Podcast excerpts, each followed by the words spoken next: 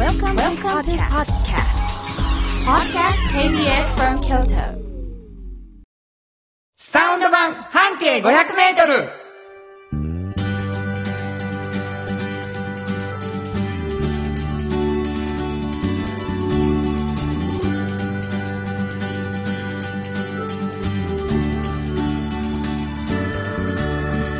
こんにちはフリーマガジン半径500メートル編集長の炎上真子です。サウンドロゴクリエイターの原田博之です。6月19日になりました。えー、もうどんどん夏に向かっていってるという感じなんですけそどうですね。ね。あのー、めちゃめちゃ嬉しいお便りがね、はい。来てるんですえよ。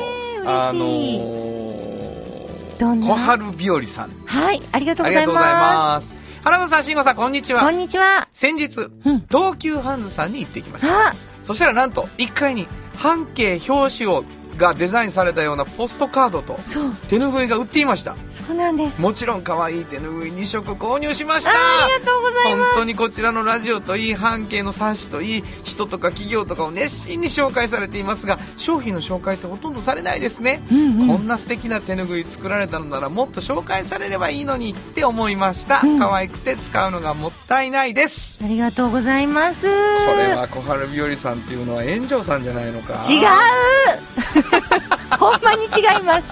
あの、ちょっと今素で喋ってしまいました。ごめんなさい。あの、本当に違います。あーびっくりした自分で。写真付きでいただいてますよあの可愛いねんな伊勢木綿のねね僕も今日使ってるんですけど、ね、本当にね、うんあの風合いが違うんですよねそうやな、うんほんであのハンカチみたいに使ってもいいしそうそうそうキュッキュって頭に巻いてもいいしそうなんです、ねえでうちの森花のねあれ何号やったかな50何号やったと思うんですけいいど感じだよはいその表紙が可愛いですよ可愛いのできてますけどねはい、ぜひ二色展え開、えーこれはいつまで売ってんのずっと売ってるっとねしばらく売ってるかなどうもはい、えーっと東急ハンズ、はい京都店に行っていただいてポストカードも一回可愛いですポストカードも可愛かったね見てくださいこの間はいライブでも売らせていただいたんですけどね、はいえーというわけでございまして、えーぜひあの人のことばっかりじゃなくて自分のことも紹介しろっていうアドバイスをいただきましたよ、はいえーまあ何の話してんの君たちって感じだと思うんですけども、半径 500m というのはですね実ははいフリーマガジンでございまして、はいはい炎上さんはそこの編集長そうなんですまずはそのフリーマガジンはどんなものか説明してもらっていいですかはい、えー、とこれはね京都にあるバス停の一つをピックアップしまして、はいそのバス停から半径 500m を、うんまあ、みんなで歩いてね、でこの人はちょっと変わってるなとでももうものすごい人やなとうんうんもうすごいなとうん思った人を見つけて、うんまあ、特集で載せてる本なんですけれども。はいはいはいはいだから人にフォーカスしてんねんなそうなんですねでその方の生き方とか価値観とか、まあ、アウトプットされてるものっていうのを見せている、はい、っていうフリーマガジンそうなんですいつ出てるんですかこれはね奇数月の10日前後に出てなるまほすどはいそしてその半径 500m っていうのをずっとやっておられる間にすごいいろんなかっこいい年配の人とかおうんっちゃんとおばちゃんに出会うということがあって、うんもう一つフリーマガジンをそうなこんれでがおっすちゃんとおばちゃんそうなんですよねこれは、うんあのまあ、そう言われる年齢ですね、いはいはいまあ、私たちも近づいていてはいその年齢になった時にやっぱ自分の仕事が面白くてたまらないなっていう人によくお出会いするんですよねうんうんでそういう方って本当に魅力的でうんやっぱもう毎日生き生きと楽しく生きておられるんですよはいでそういうちょっとどうしたらそういうふうになれるのかっていうのを秘訣を聞くなるほうど、ん、聞いてる本なんですけど、ぜひぜひ若い方にね、そやねんな読んでほしい。希望の源やな、そうですね。ねうん。まあその熱い2つのフリーマガジンを出しておられる炎上さん、はいまあその紙面っていうのはやっぱり字のねうん。字の数に限界がありますから、はい。いっぱいまだあの書ききれなかったことがあるっていうことが分かってですね、はいラジオでその話をしようよっていうことでうんうん立ち上がったのがこの番組、サウンド版半径 500m ということになっておりますはい。そして、えー私はあーこの番組の、まあ、一緒にやらせていただいてるんですけどこの後流れる CM を全部作っている、うんサウンドロゴクリエイターとそうなんでいうことになってますす。CM 全部ですからね。そうやね、うんこの間改めて聞いたけどね、すごいですね。笑けるようね、ん。めくってもめくっても俺っていう音楽でございましたけどもね、ねフォーマット統一されてる感じですよあね。もう本当にもう統一も甚だしいという感じでございますけどもね、えーそんな2人がお送りしていく番組なんですが、えー皆さんからのお便りをお待ちしております、はい。えーメッセージいただいた方の中から2名の方にですね、はい毎回そのフリーマガジン1冊ずつプレゼントしてるんですけれども、はいただプレゼント希望、まあ、書いていただいて住所しっかり書いてほしいんだけどえープレゼント希望だけじゃなくてメッセージのなんかこうテーマをくださいよというのをいただきました、でまあディレクターがもうずっと言ってくれてるんですけれどもこんなテーマになっておりますあなたの半径 500m をテーマに身の回りにいるこんな人身の回りで起こったこんな出来事などをぜひぜひ番組まで送ってきてくださいというふうに、はいえー言っておりましてですね結構送ってきてますよあ嬉しいね、うんえーまた機会があったら紹介していきたいと思うんですがどこに送ればいいのはい、えー、メールアドレスは5 0 0 k b s k y o t 数字で5 0 0 k b s k y o t こちらまでお願いしますすごいねもうすっかり覚えたね はい民でも言えるぐらいみんでも言えんだ、はいどこに送ったらいいってはい、えーっ、と、メールアドレスは、500アットマーク、KBS ドット京都。数字で500アットマーク、KBS ドット京め都。ちゃめちゃこち見らまてでめちゃめちゃ見てめちゃめちゃ噛むっていうタイミングがね、やっぱり流れが必要なんですね、こういうのっわて。かりました、はいということで KBS 京都ラジオからお送りしていきますサウンド版半径 500m 今日も張り切って参りましょサウンド版半径500メートル。この番組は、山陽火星、トヨタカローラ京都、東和、藤高コーポレーション、大道ドリンク、かわいい、釉薬局、アンバン和衣庵、日清電機の提供で心を込めてお送りします。産業化成は面白いケミカルな分野を超えて常識を覆しながら世界を変えてゆくもっとお真面目に形にする産業化成大道ドリンクはドゥはドゥ塩は酵素ダイナミックドゥドリンクカンパニー心と体に美味しいものをダイナミックにブレンドします大道ドリンクこれからは自分中心の人生を生きよう生まれ変わりたいあなたのために大人が輝くファッションブランドかわいいう新婚編集長の今日の半径500メートル。このコーナーでは京都市バスのバス停半径 500m のエリアをご紹介するフリーマガジン半径 500m 編集長炎上真子がページに載せきれなかったこぼれ話をご紹介しますはい。えー先ほど紹介したその半径 500m の中から、はいえーまあ、記事を選んでいただいてですね、えーより詳しく聞くっていうことなんですけど、まあ、どこかのバス停の記事だったわけです。そうなんです。そこで毎回バス停については最後にお教えしますと。うん最初には編集長からバス停のヒントをいただきますということになってるんだけど、そのヒントについてお便りがね、はら。来てるんです。はい。やぶれ笠さん、はい。ありがとうございあまりす。がとうございます。原田さん、慎吾さん、はい半径500で一番好きなところを言います。はいはいはい。今日の半径500メートルのコーナーの出だし、んバス停のヒントを言うところです。おー慎吾さんがうん、口頭無形なヒントを言うて、うん原田さんが、どういうこととか、うんそんなん丸わかりやんとか、二人で1分くらい、もそもそ喋り合うところで、いつも1分間笑い続けながら聞いています。はい。今日も聞いてよかったと思える瞬間です。うんうんうんヒントは口頭無形でお願いします。はいっていうのをいただいてる。もう一方、ん財布の中身13円さん。ありがとうございますあ。りがとうございます。原田さん、炎上さん、こんにちは。こんにちは。この間の半径500メートルのバス停のヒント、うん誰でもわかります。うん。島がつきます。うん僕は逆にそのヒントは、伏見区の中小島しか思い浮かびませんでした。原田さんの言う通り下手です。多分リスナーのほぼ全員が分かっていたと思います。島は行こうかな。ご反省をいえ、別に構いません。楽しかったらいいんです。ということでね。ありがとうございます。そっまあか、島って一個しかないい。や、わからんわからん。うんえー、中小島以外、島島ないか中之島は大阪かそうか。うん。ああ、じゃあもうこれからあんまり、その島とか言わんようにします。 じゃああじゃあおの、かしいいおかわしいゆる、ね。あの、反省のポイントおかしいわ。なんでなんで。島は一個しかないでしょ島、うん、そうや。うんうん島は言わへんと。それで終わりやから、もうその反省の内容が。こう、汎用性がないというか。はい。まあ、いただくわ。今日のバス停のヒント。これね、うんあの、このバス停から、うんちょっと最近移転してしまったんです、このお店。でも、ここにあった時のことを話しますね。でも、同じお店です。今から紹介するお店は、うんもはやそのバス停にはないが、そうそうそう。かつてあったバス停の特集の時に記事になっていた。そうなんでで、す。そのバス停をまず聞きます。はい。のヒントを出します、ね。そうですよ。で、移転した先を言ってしまっていいですか、まずは。そう、新しいな。そうそうそう。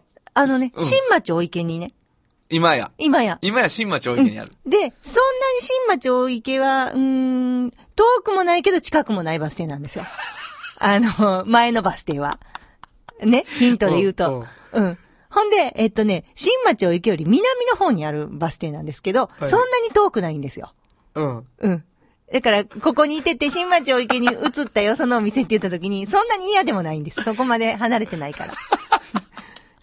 みんなごめん。もうヒントとかいう問題じゃなくて、イメージする必要がなくなったわ。でもだんだん新町大池のこと考えたらいいだけやろ、これ今い日や、でももうちょっと南ですよ。は。もっとあった場所やな。歩いてはもう遠すぎる。うん。もっとあった場所やろ。もっとあった場所でも今から話すのはもう新町大池の話なんだ。違いますあ、当時あった時の話をしてくれる。はいそうなんですなるほど。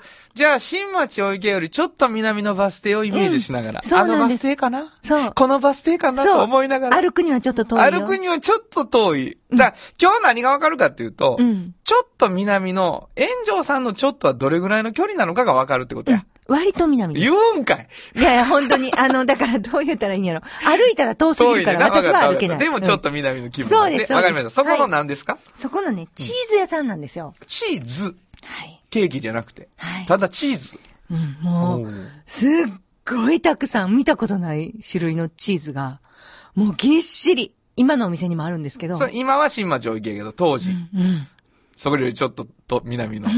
おうで、金剛丸さんっていう女性なんが、てなんて金剛丸さん。金剛丸。もう名前がすごいでしうょん金剛丸さんっていう女性がやってるチーズ屋さんなんですけど、私そこのチーズの会にも入って、もう、もうほんまにすごいチーズマニアの人らと一緒うんうんに、初心者の私うんうが、でも私のそのチーズの会で言った一言が、すごいいいですって言われたんです。え、ちょっと待って、もう、もう自分の自慢 いやいや、そんなことないんですけいいど。よ聞くわなんてちいょっうのとその時のエピソードね。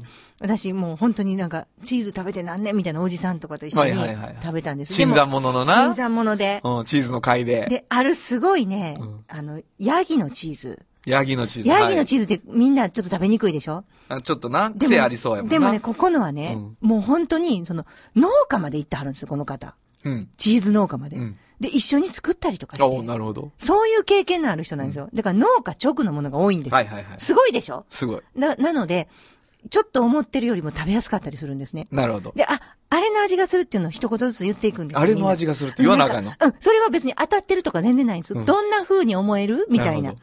で、私のは、ものすごいいいって言われたんです。私は、えっとね、ぬか漬けの味がしたんです。これ、あの、そのチーズ。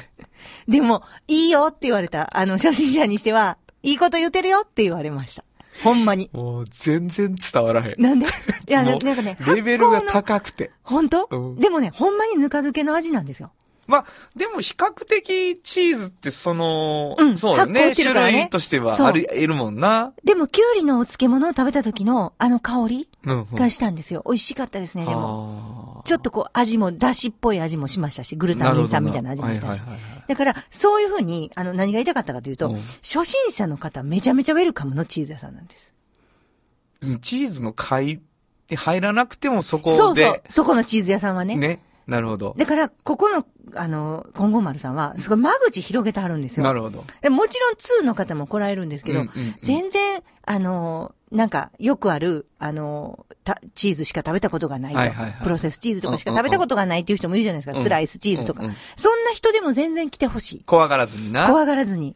ほんで、それをさ、行くと、もう、数限りないチーズがあるわけ本でしょ当に見たことない形のものも。これはさ、どういうモチベーションで行けばいいの新しいチーズに出会いに行けばいい。そうです。で、こんな味、昔食べて美味しいと思ったことがあるんですとか言ったあら、この方が、もういっぱいセレクトしてくれる。これとかこれとかじゃないですか。うんほんで、そここでれ食べてみたりとかうんもでき食る。べてみたりとかもできるし、でもこれいいですよ、こういうのに合いますよ、みたいなことを言ってくださるんではあで、もともとね、フランスにホームステイで行ったはった時に、はあ自分も全然そんなチーズって馴染みがなかったのに、はいはいはいはい。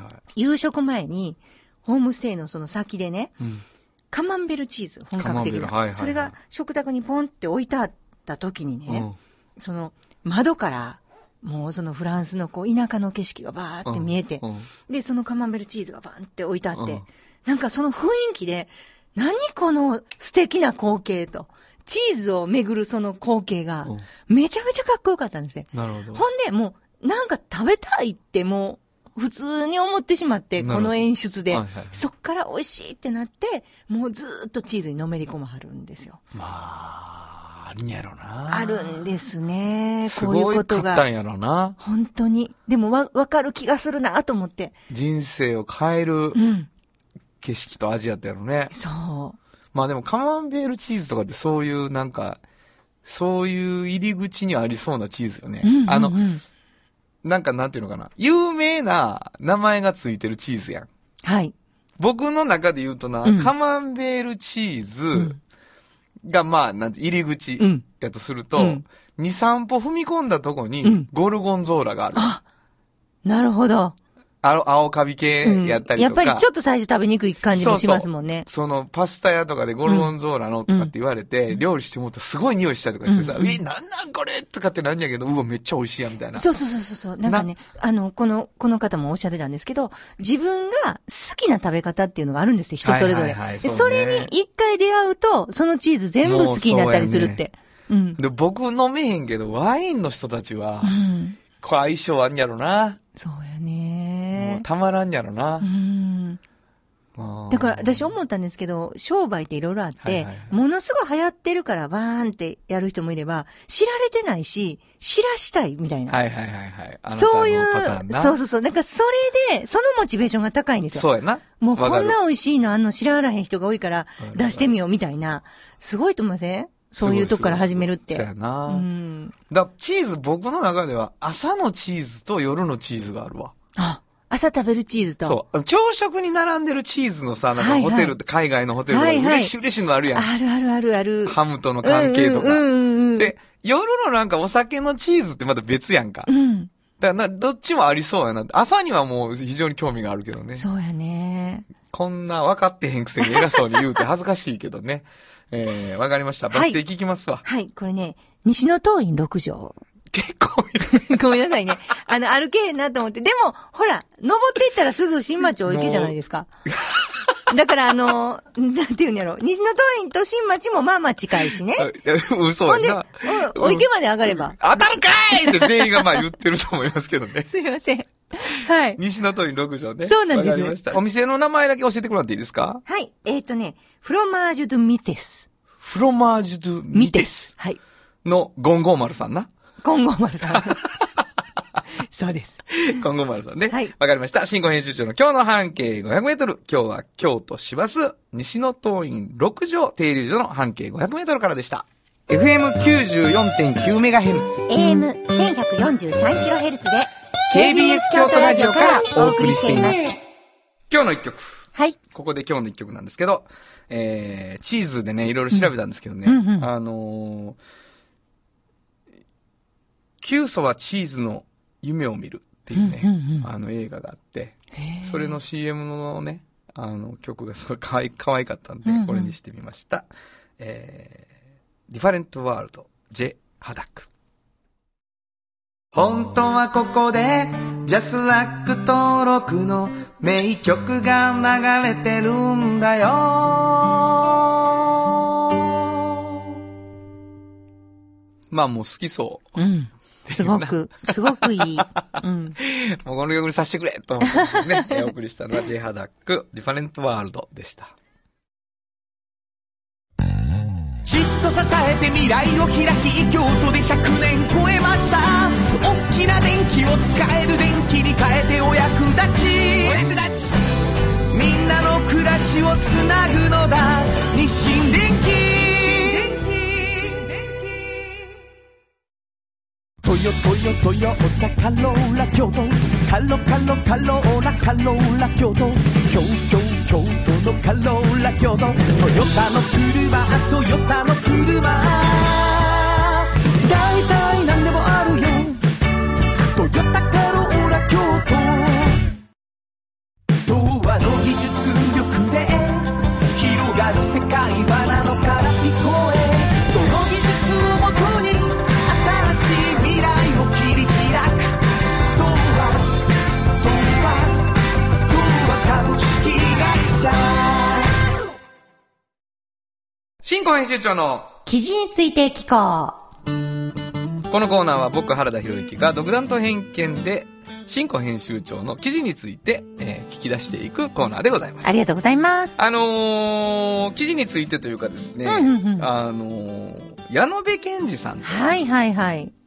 まあ、作家さんというか、はいアーティストさんというかね、はいえーの記事がずーっとうん。半径でこそうなんですよ。あの追ってね、取材してますのう、じね。ゃないですか。矢野部賢治の世界から見る現代アートっていうやつね。もうボリューム18と。そうなんですいうことになってますけどね。はいあのー京都市の美術館。あ、京都市の、京都市美術館じゃないでしょ京都市にある、岡崎にある、あの、MTK コンテンポラリーアートっていう、あの、小さい、あの、ギャラリーがあるんですけギャラリど、ー素敵な。これがあのー矢野部さんを、いつまでかな、えっ、とね、7月の上旬ぐらいまでやってたよね、思いますね。ということでね今、皆さんいいですよ。無行料っでて見いれたるだんでくす。と、うんあのー半径の記事が、はい。バラバラバラっと、そうなんです。あの、90年代の矢野部賢治っていうね、うんあの、矢野部さんの作品が展示されてて、うまあ、どういうことでこういう作品を作ることになったかまでね、すべて、こう、展示されてるんです。その時にまつわるいろんなもの、はいはいはい資料も全部。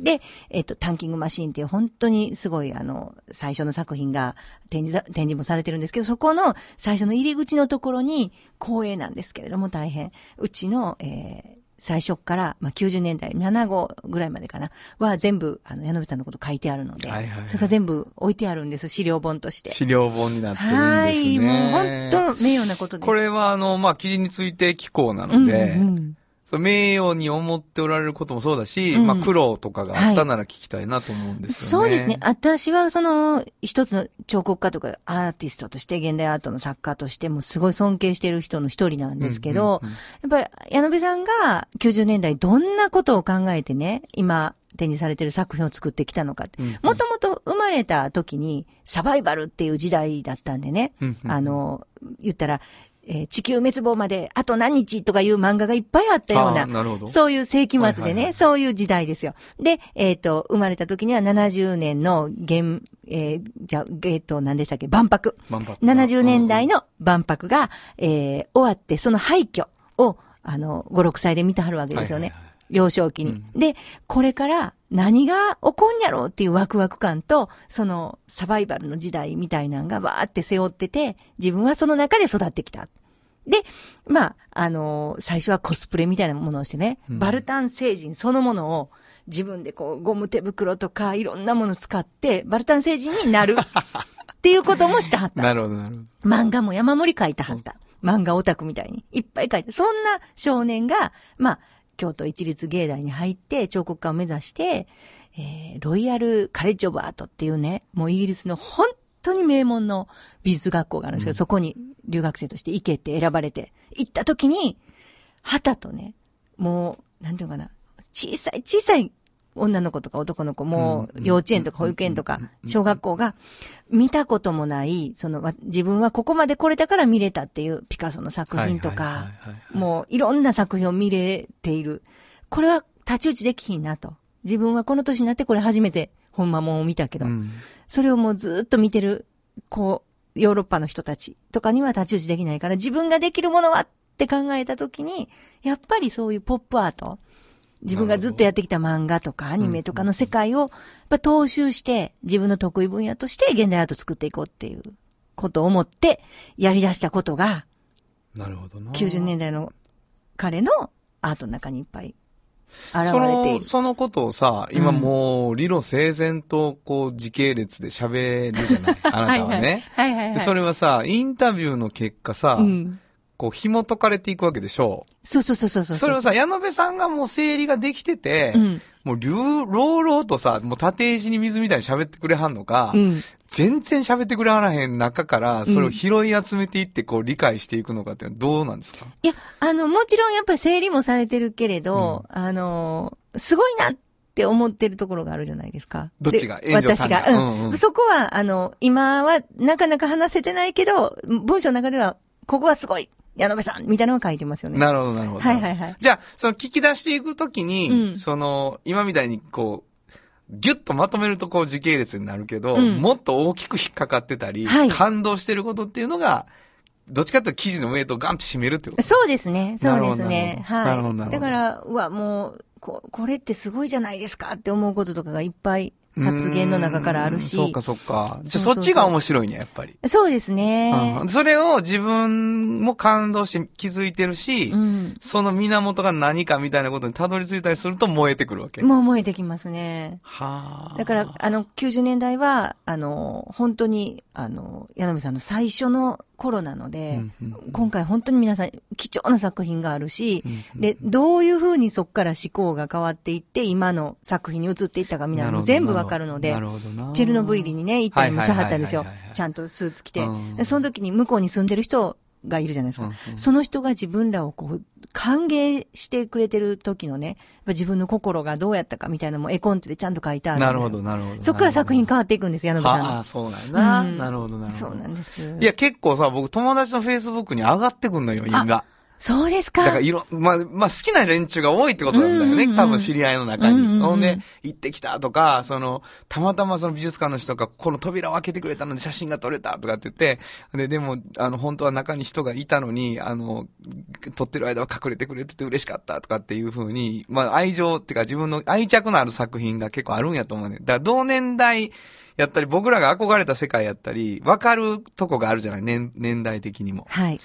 だからそういうので、あ、気になってて、あ、炎上さんやってるや人やなと思ってね、聞いてみたいと思ったんですけど、もうね。すっごい面白いので、皆さん、こんな近くで無料でこんなものが見れるっていうね。あの、紀藤健吾さんっていううんアーティストの方がプロデュースされているところはいはいで、そこに今回、矢野部さんのね作品。もう一回場所だけ教えてください。岡崎の。はい、えっとね、MTK コンテンポラリーアートっていう美術館ですね。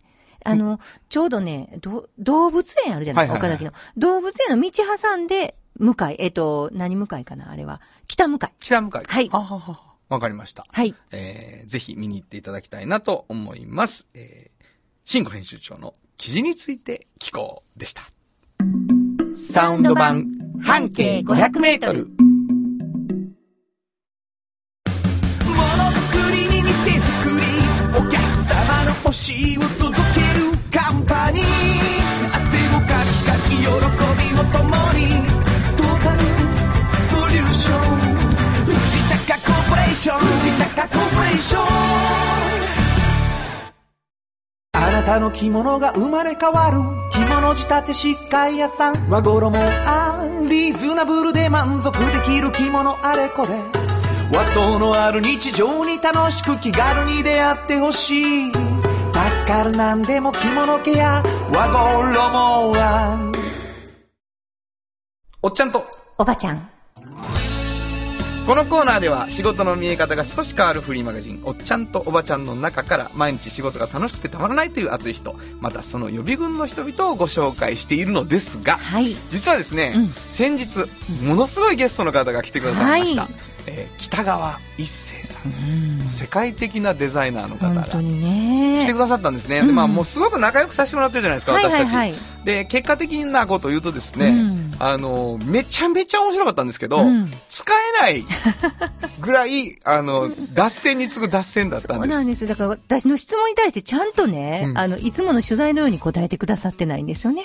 まあ、あの、はぐらかし合戦っていうことになったんですけれども、えその中からですね、まはあ、い面白かった部分と、そして、まあ、やっぱり伝えたい部分はいっていうのをですね、えー抽出していきながら、はいまあ、編集しながら聞いていただくという感じかなと思うんですね。うんで、まずは、あの、伊勢さん、自己紹介していただいたシーンからみ聞いていただきたいんですけど、はいえーもうすでにグダグダでござい ます。えーそれでは、えーどうぞ、伊勢さんの自己紹介のシーンです。自己紹介をお願いします。あどうも、流しの北川でござい流ます。しじゃない出で。ますした。えー今日はあのね、放送中にです ね、えーたびたび、この北川さんの、はい。えー言ってることを訂正しなきゃいけない。そうです。ね、うんあの、ちょっと北川劇場という、若干物語る癖があるといやいう。いや、事実ですから。いやあの、言い続けて事実にしようとする傾向があるので。夜のえー顔流しっていうそう歌なだんでかすらね。えね。ー北川一生さん。はいあの、このラジオ番組でもたびたび、名前も出ておりまして、そうなんですか。はい悪い噂の、お待ちしておりました。 あの、郷土の町の、 都の。そうなんですよ。ええ、あずま男。はい。でもないんですけどもそうですよえ。え火西市ですから、ええ兵庫県のそうですねええご出身が標準語なんですよね。え えいや標準語じゃないですほぼほぼ聞いたことないけどね、い伊や勢さんの。そうそう。あの、伊勢さんに関しては、まずはあの、炎上さんの方からね、こん、どんなすごい人なのかっていうことをね、いそうですねまあ、あの言っていただかないあの、うちの半径500メートルでも連載が非はいは常い読まにせていた好だいてます調でね、はいあの、アンケートでもすごく上位に来るというね、はい北川伊勢さんのコラム。あの、まあ、デザイナーなんですよ、世界的な。はい。で、ご自身では流しで通してあるんですけど、はい皆さんな、あの、流しではなくデザイナーとして、はいあの、ご存知で。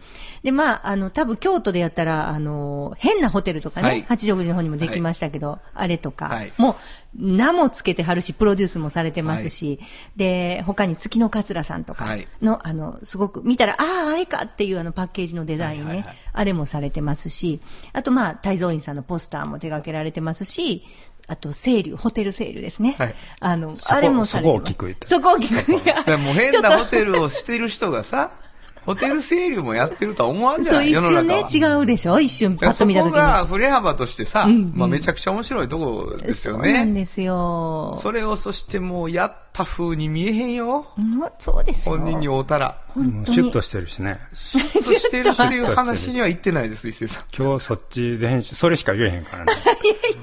もう変なホテルもカットやからね。カットじゃないです、カットあじゃそなういでですす。ね。あそうそう。コンビニに売ってるもんのパッケージでもね、もう本当に多いんですあよの。ー伊勢さんのものが。酔い止めになるやつとか。あれね。あんまり僕商品名覚えてないわ。スパリブですよね。スパリブ。スパスリブパリねはいお。しゃれな。おしゃれな。もうあれ見て頼みましたって、この間、あるおしゃれな、あの、名前言われへんけど、有名な、こう、女子が使うやつ。はいはい。来ましたか メンズも使って、うん、来たすごい来た。すごいですね来たよ、やっぱ。で、え、社長どういう、あれで、とか言ったら、なんかスパリブのパッケージみたいな。いやーね。あれ、あれもしました、確かそにう。そう。もう変なホテルや言うたらもう最初にね、絶対変なことしませんからって言っ てね。お前な。お前は。いやでも、伊勢さんこんなおどけてはりますけど、はいはい本当に、あの、リズム、ロジックがすごいんですよね。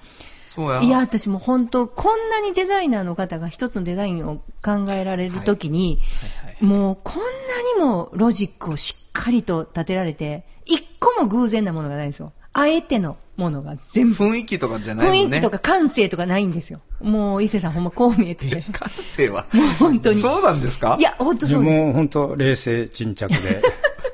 冷静沈着もなデう絶ザイン。対、あのね、もう全部リズムですか らね。いや、本当なんですよ。こ世のれ、中は嘘っぽく言わはるじゃないですか。いや、本当にそうなんです。言うだから言うてくれられへんねん。なかなか言ってくれません。ほいでもう最初の方はダジャレみたいなこと言わはんねん。はい親父の思いつきでとか言うとはんねんけど、うん全部嘘ですね一枚めくったらもうえらいことになってんじゃん、もうリズムが。いやだから、このおっちゃんとおばちゃんという年齢に達した時にね、はいはいやっぱ仕事が面白いって思うためには、いろんな理由があると思うんですよ。はいはい今日はそれをちょっとね、なるほど。なぜこんなにうんデザイナーという仕事を面白くできるのか。なるほど。て流いうことをねしの方ちゃいますよ、伊勢さん。長いの違うの。今日、そういう番組かと思っ違います。違い流 た。違うの。原田さんと炎上さんのなんか。しの方のやつは、ちょっと考えます、この後。だけど一回、あの、デザイナーとしてのおっちゃんとおばちゃんを、そうです。世界的レデザイナーとしてどうしてこんなに面白くなるのか仕事が。それを聞きたいな。その秘訣を聞きたいです。一回止めましょうか。はいはいはい。あのもうとにかくおっちゃんとおばちゃんの話してもらうまでにこんだけかかるっていうね。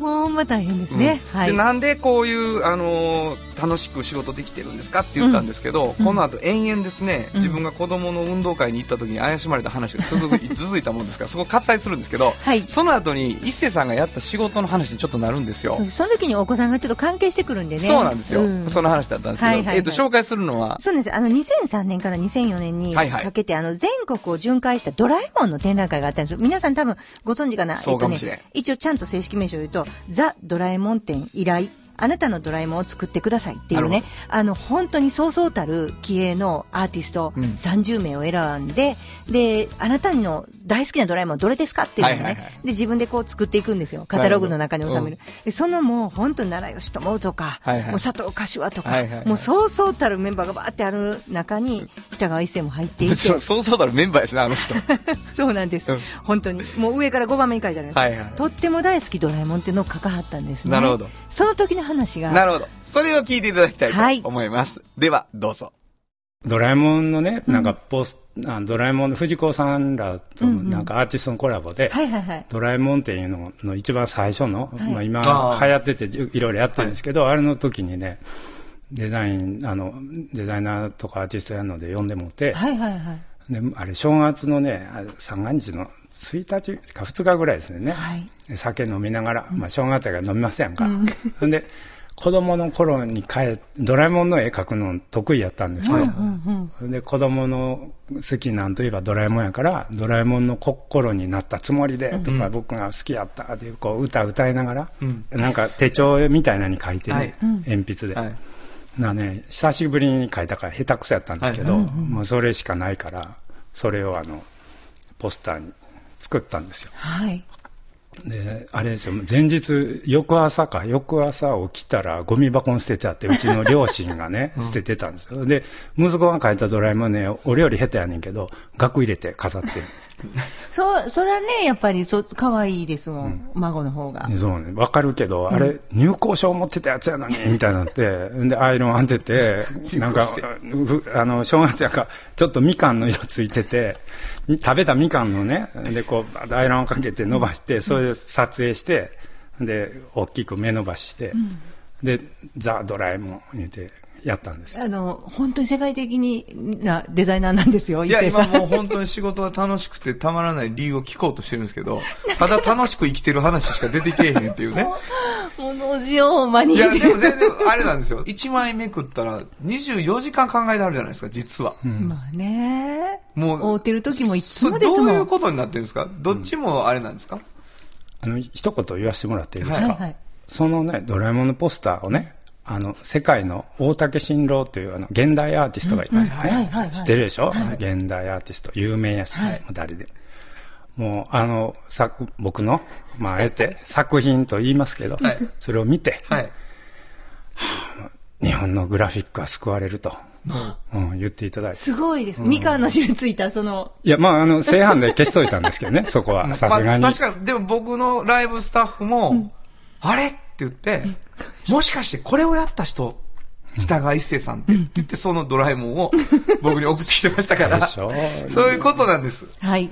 だけどね、もうこれはちょっと伝わっ てないな凄さは。凄さは伝わってないで、息子のやつを学院か飾られて、俺のは捨てられてたっていう話やかで、ら。みかんの汁つけられてっていそううそうそね。う正反で消したけどっていう。いや、うちもう印刷プロレベルやから、 あのバシッ、バシッと消せるんね。もう分かれへんぐらい。うん今凄さ伝わったら消すとこだけやから。ね、そうです よね。いや、だから、あの、でもね、本当に頼りにされてはるんです、伊勢さんのこと。なんかあったら、伊勢さんに持っていったら、もしかしたらなんとかなる かもしれんっていうやもね。なんとかなんねん。駆け込み寺って言われてるんでしたっけいやまあね、不名誉やけ どね。なんか、なんか最初に来てよって話。最初に最初に予算も、な納期もあったら、もっとできんのに、みたいな。そうなんです。もうさ、こういう番組にしたいわ。本当にうん、ね。もうおっちゃんとおばちゃんの枠じゃないにゃもん。そうですね全然、サイズ感がね。そう、そだから、あの、もう本当にもう僕らは、あれです、ちょっと仲良くなってしまったので、うん本当にこう、いだ一生さんがやってきた仕事をね、ものすごく丁寧に説明するとかっていうことを割愛してしまってるから、そうですね伝わらへんかもしれんけど、あの、それぞれ調べてください、聞いてるう。伊人勢がさん絶対こう自慢しゃあらへんので、なかなか難しいけど、やっぱインプットされてる本がね、もう活字でインプットなんでしょ。いあ伊そうなんで勢すさかんは基本は。だからもう、ものすごい重たい、辞典ぐらい分厚いような本をいつも何冊も何冊も、あの、でっかいバッグに持ち歩いて、読んではるの暇さやった本読んではるからそう、ですかもう今読んではる本何でしたっけドナウ川の、類人猿。そう、ドナウい川や、の。これ、あれね、大変なんですよ。本当に。止めましょうか。はい。えーっとね、あのーこの質問がね、うん。えー読んではる本何やったんでしたっけこれ、ドナウ川の類人猿このって言ってね、ドナウ川の類人猿の話めっちゃしはったんですよ、こもこうで。長かったですね。もう本当に。それはちょっと割愛なんですけど、はいはいめっちゃ面白かったんですが、はいはいはいそのなんかそういう本をたくさん読まはることによってデザインが変わっていくっていう話にね、うん。やっと途中からなっていくんです。そうです、そうでです。ドナウ川の類似園の話はまたあの伊勢さんに会った時聞いていただくということにしまして そうですねえー続きを聞いていただきましょうか、はい。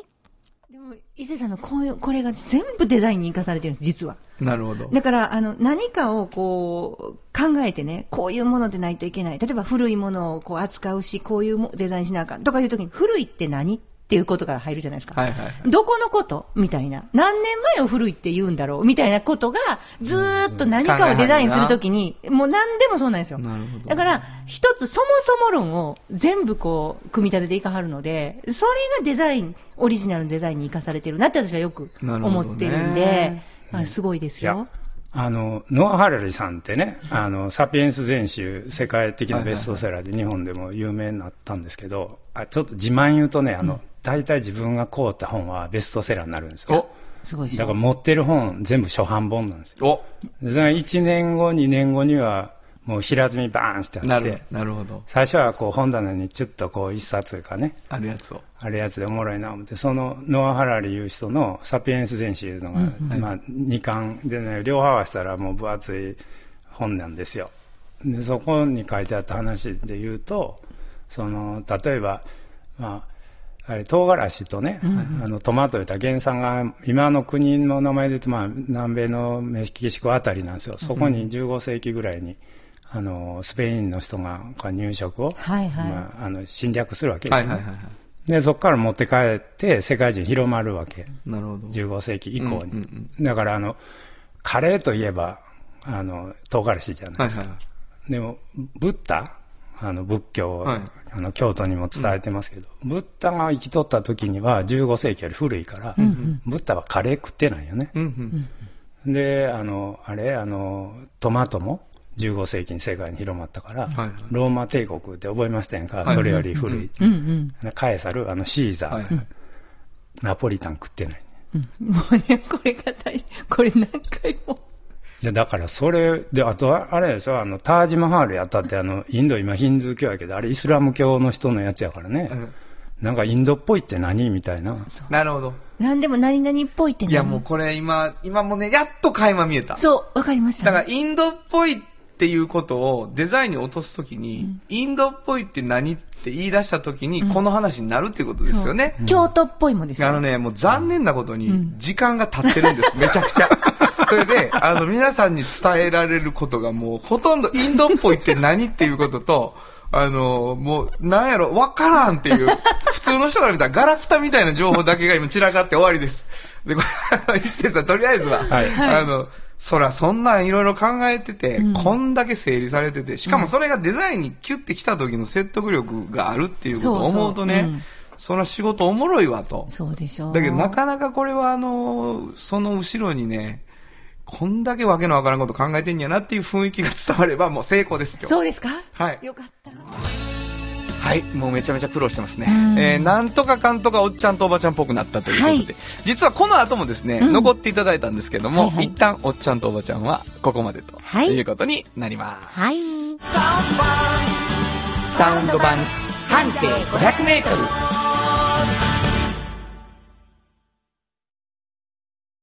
童話の技術力で広がる世界はなのから聞こえその技術をもとに新しい未来を切り開く童話童話童話株式会社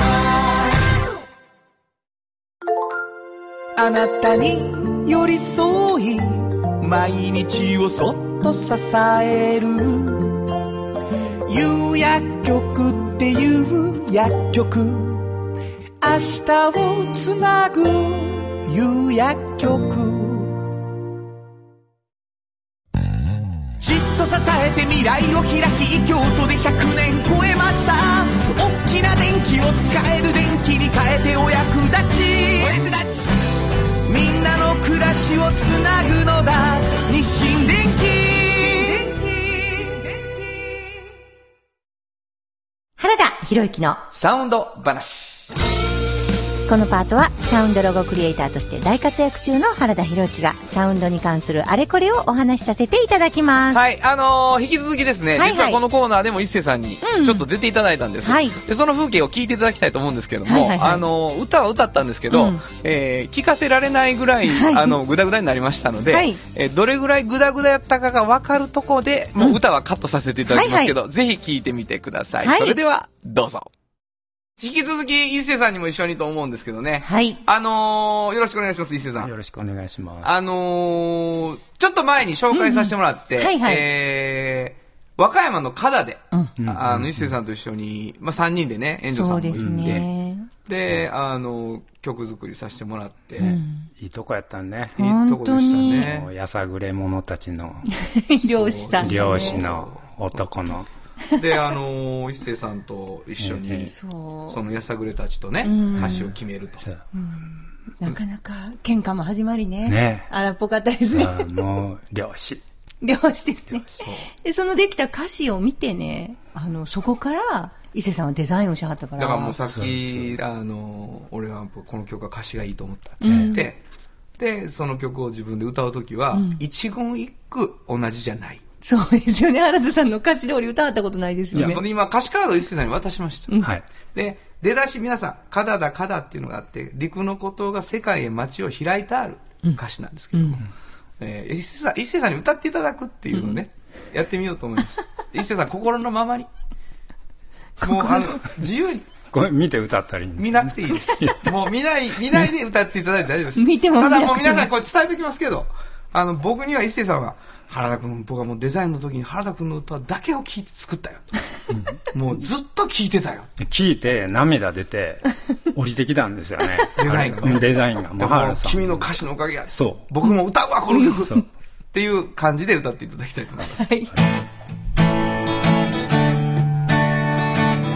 カダダカダ。いきましょう。都の街は、はい、違う。もう歌詞がもう全然違 う。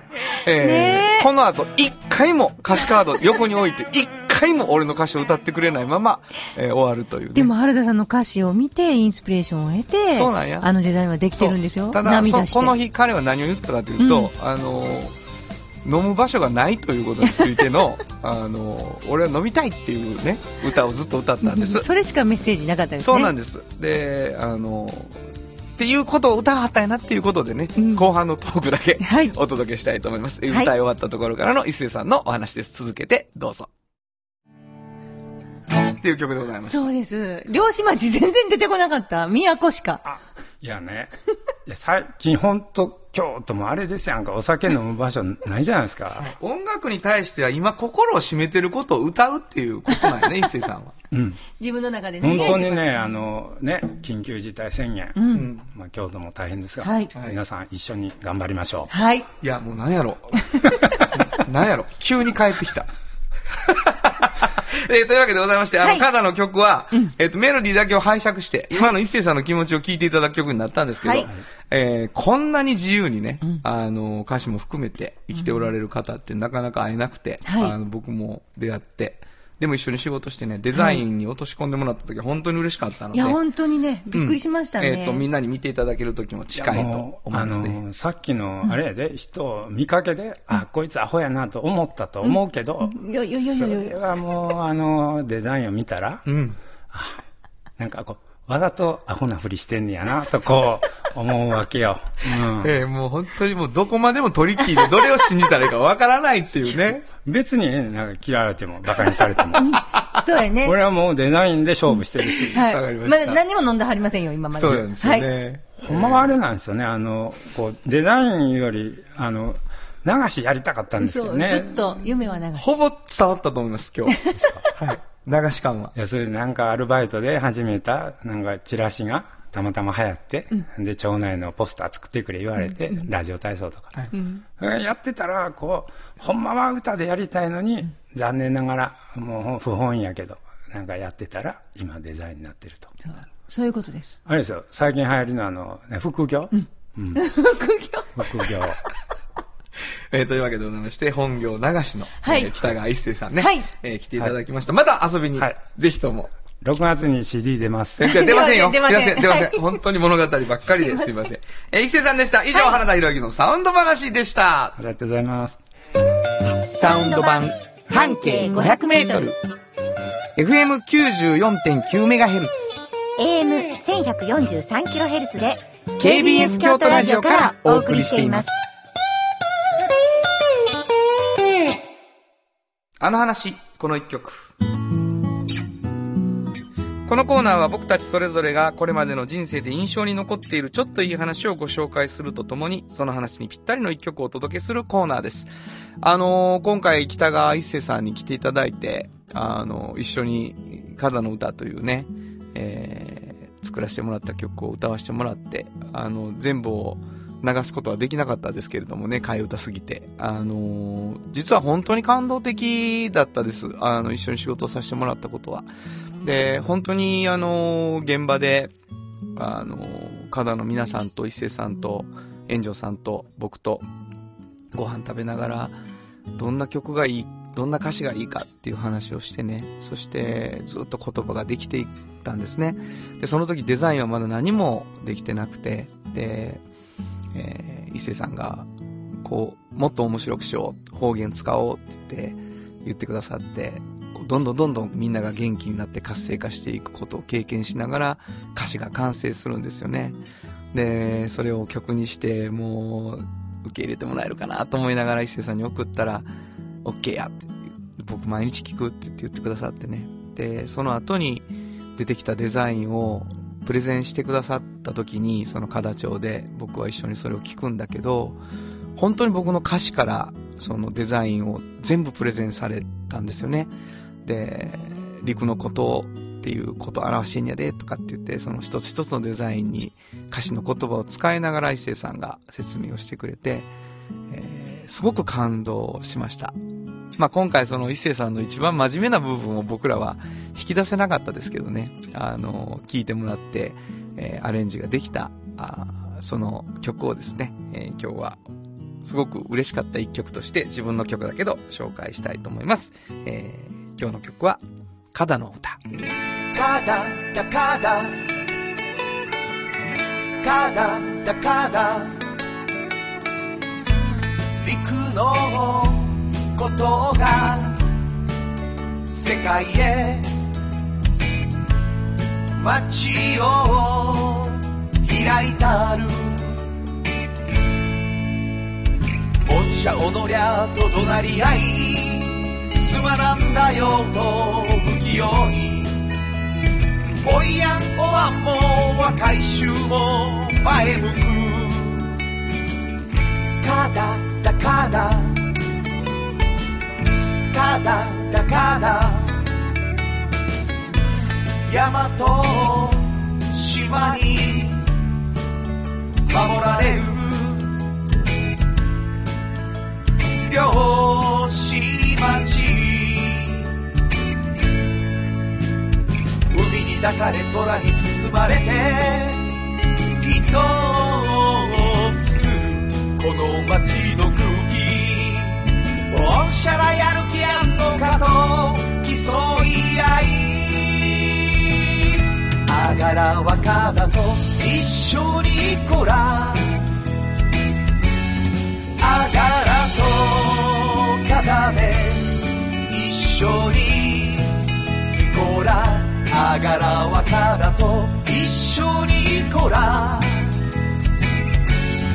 あがらと肩で一緒にイコラただだからただだからただだからただだから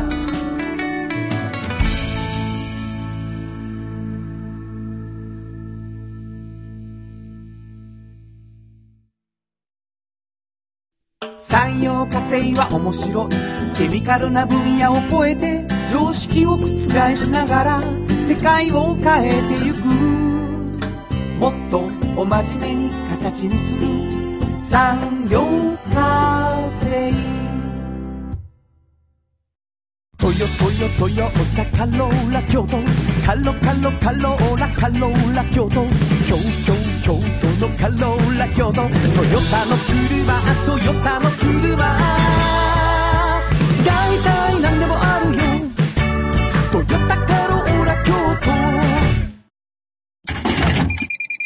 大道ドリンクはドゥはドゥ塩はコンソールダイナミックドゥドリンク乾杯葉に心と体に美味しいものをダイナミックにブレンドします大道ドリンクをう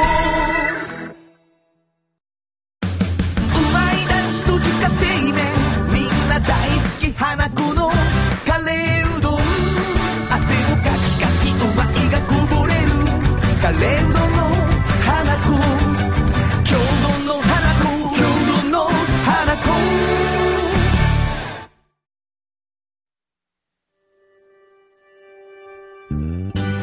あっという間にエンディングでございます。はい。えー、苦労してましたね、私たち。うん、大変。あのーでもあのー一回にとどまらずですね、うんやっぱりもう、言ってみたらモンスターみたいな人ですから、はいはい一星さんって。うんあのー皆さんにも伝えたいのよそ。うですね。あの凄さをすごい真面目なとこが全せ然やねん今回はね。今回はやられた な。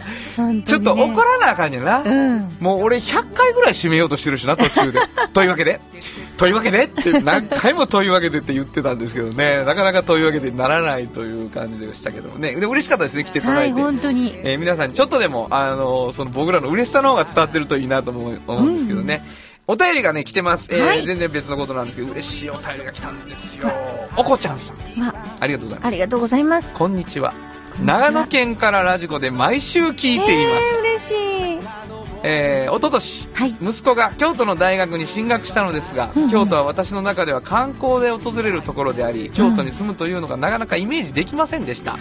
そこで地元のラジオを聴こうと思いいろいろな局の番組を聞いてみました、うんうん。そこで出会ったのがこちらの番組でしたたなんといってもタイトルに惹かれました、そして内容も澄んでいる感満載でジモティーになった気分になれます息子に会うのを理由にちょくちょく京都に行くつもりでいましたがコロナ禍の今実際に行くことはなかなか難しくラジオに感謝感謝ですこれからも毎週楽しみに拝聴させていただきます嬉しいですねこ。んな嬉しいことある、うん。ただしうん。あなた 今日聞いてくださってるあなたみんな正しい本当やねね。えーというわけで頑張っていきたいと思うんですけれども、はいえーこの番組の元になっています半径 500m というフリーマガジン、はいはいそしておっちゃんとおばちゃんというフリーマガジンですね、2つのフリーマガジンをお毎週1冊ずつプレゼントしています、はい。えーお便りにプレゼント希望と書いていただいてですね、はいで住所を忘れず書いていただくと当たるかもしれない、はい。どこに送ればいいですかはい、えーメールアドレスは 500-kbs.kyoto 数字で 500-kbs.kyoto こちらまでお願いしますもう覚えてはるね、はいちゃんとバンバン言えるようになってはりますね、はいというわけで皆さんのメール、あのたくさん紹介していきたいと思うので、はいぜひ送ってください元気になるね僕らもそうですねうわ長野県でも聞いてくれためっちゃ嬉しかったですねはい、ありがとうございます。これからも聞いてください、横ちゃん。はいえー、というわけで午後5時からお送りしてきました、サウンド版半径500メートル。お相手はフリーマガジン半径 500m 編集長の炎上真子とサウンドロゴクリエイターの原田博之でした。それでは、また来週サウンド版半径 500m この番組は山陽火星トヨタカローラ京都東和藤高コーポレーション大道ドリンクかわいい釉薬局アンバン和衣は日清電機の提供で心を込めてお送りしました。 「